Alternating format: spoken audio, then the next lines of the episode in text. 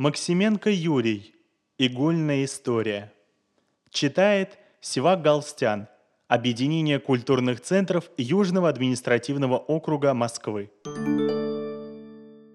Однажды хозяйка, вышивая во дворе, потеряла иглу. Игла упала в траву, и сколько женщина не искала ее, тонкий голос иглы «Я здесь!» она не услышала. В дом ушла огорченная, ведь это была ее любимая иголка, а игла погоревала и осталась лежать в траве, надеясь, что ее найдут. Сочная трава для нее была похожа на дремучий лес. Она смотрела по сторонам и вдруг услышала, как во двор въезжает автомобиль. «Осторожно! Не раздавите меня! Я здесь!» – закричала игла.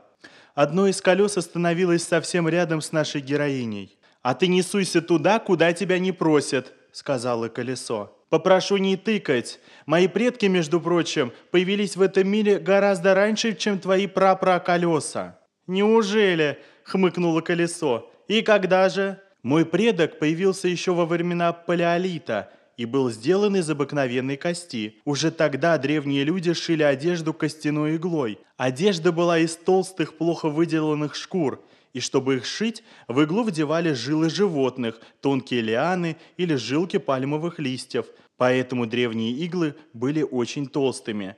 «Глядя на тебя, трудно поверить», — сказала колесо. «Не в родню ты пошла, уж больно тощая и тонкая». Мои предки вскоре изменились. Когда люди научились добывать металл, иглы стали делать из бронзы, и они стали такими тонкими, что в них можно было продеть конский волос. Ушко в то время еще не знали, и второй конец иглы, тупой, просто загибали маленьким колечком. «Ишь, какая умная! И откуда ты это все знаешь?» По вечерам хозяйка читает своим детям книгу «Тайная жизнь вещей». В ней есть история про мою семью – Оказывается, в Древнем Египте уже в IV веке до нашей эры были иголки, которые практически ничем не отличались от современных. Они были такими же стройными и изящными, как я, а не тощими, фыркнула игла.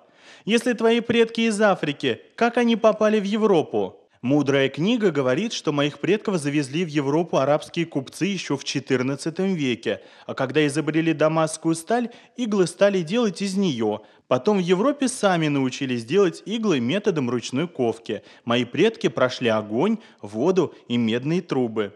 Иглы в те времена назывались испанскими пиками, потому что производились в Испании и даже шли на экспорт. Уже потом, когда иглы стали производить на заводах, инициативу перехватила и Англия. «Было бы от чего нос задирать», – буркнуло колесо. «Игла, она и есть игла. Кроме пошива одежды до штопки лохмотьев вас и использовать-то негде. А когда игла сломается, ее, в отличие от нас, колес, и починить нельзя. Взять да выбросить, как неугодную вещь. «А ты свой гонор поубавь», — сказала игла. «Я кроме одежды еще имею отношение к искусству». «Это какое же? Может, тобой картины писали?» «Что-то я не слышал об этом». Картины писали кистями, а вот афорты делали с помощью игл. Афорты? Что за диковинка? Темнота ты круглая, а форт – это вид гравюры, в котором рисунок процарапывается иглой на металлической доске, покрытой слоем лака, а потом поливается кислотой. Кислота разъедает бороздки, и рисунок становится более отчетливым. Затем доску намазывают краской и делают оттиск на бумаге. Так и появляется афорт. У игл для фортов не было ушка, а заточенные кончики напоминали конус, лопатку или цилиндр. Так что ты зря язвишь. Без крепких стальных игл афорт и не родился бы. «Ой-ой-ой, какие мы художники! Ты теперь, наверное, большая знаменитость. Чтобы подкатить к вам, надо разрешение спросить». Мы, конечно, не художники, но без нас мир не узнал бы великих мастеров Афорта, Дюрера, Гою и Рембранда – Всему миру они известны в первую очередь как живописцы. У моей хозяйки в гостиной висит один из афортов великого Альбрехта Дюрера, и я все время любуюсь им. И что там изображено? Гравюра называется «Меланхолия». Я слышала, как хозяйка говорила детям, что «Меланхолия» – одна из наиболее таинственных работ Дюрера из-за множества аллегорий. Каких еще аллегорий? Наслушалась словечек и сыплешь ими налево и направо без разбору. Колесо. Ты слыхом не слыхивала про Афорт, поймешь ли про аллегорию? А про Петра Первого знаешь? «Слышала что-то», — ответило колесо. «И при чем тут этот Петр? И почему он первый?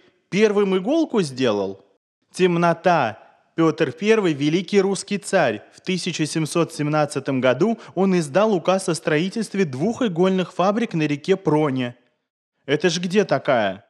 В Рязанской области в нашей семье существует легенда, передаваемая из поколения в поколение, что царь Петр, посетив фабрики, демонстрировал рабочим свое кузнечное мастерство. Так появилась моя прапрабабушка. Она у хозяйки хранится на красной подушечке под стеклом.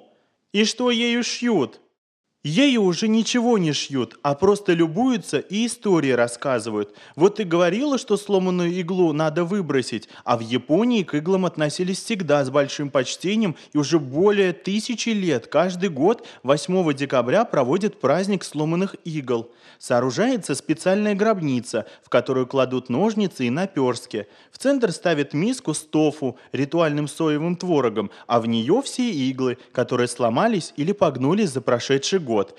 Потом одна из швей произносит специальную молитву благодарности иглам за хорошую службу, и тофу с иглами, завернув бумагу, отпускают в море. «Прости меня», — сказала колесо, — «я тебе свою историю расскажу, она тоже интересная». Но в этот миг из дома вышел хозяин, завел машину и уехал. Игла снова осталась лежать в траве, ожидая, что ее найдут и отвезут на фестиваль сломанных игл в Японию.